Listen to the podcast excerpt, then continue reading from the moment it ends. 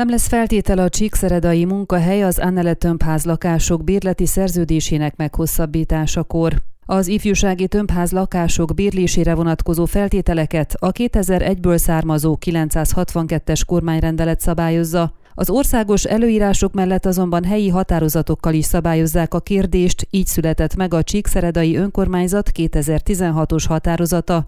Az ebben elfogadott kritériumrendszer tartalmazta egyebek mellett azt a feltételt, hogy az a személy, akinek a neve a szerződésben szerepel, csíkszeredai munkahelyjel kell rendelkezzen. A szóban forgó határozatot 2016 óta, 2021-ben alkalmazták először. Tavaly márciusban derült ki, hogy az Annele tömbházakban lakó 28 család bérleti szerződését nem hosszabbították meg, mivel a szerződés haszonélvezője nem rendelkezett állandó munkahelyjel a városban. Emiatt azóta több bírósági eljárás is folyamatban van, a feltétel pedig további bonyodalmakat is szült, ezért úgy döntöttek, hogy a jövőben eltekintenek tőle, jelentette be szerdai sajtótájékoztatóján Korodi Attila polgármester.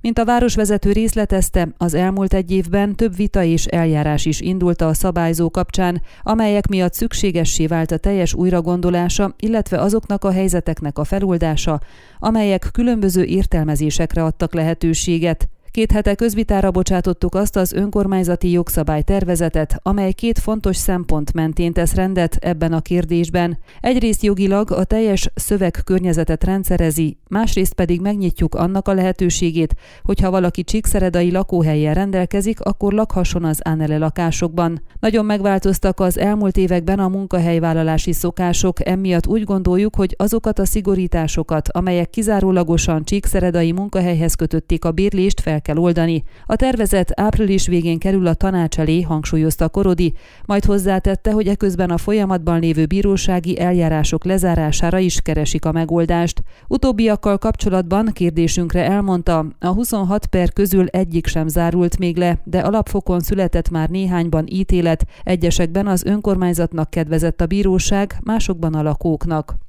Azt szeretnénk, hogy az eljárások minél előbb lezáruljanak, és ebben Korodi szerint az új szabályzó segítséget jelent majd annak ellenére is, hogy csak utólag változtatták meg. Az önkormányzat célja az, hogy az érintett családok továbbra is az Annele lakásokban maradhassanak.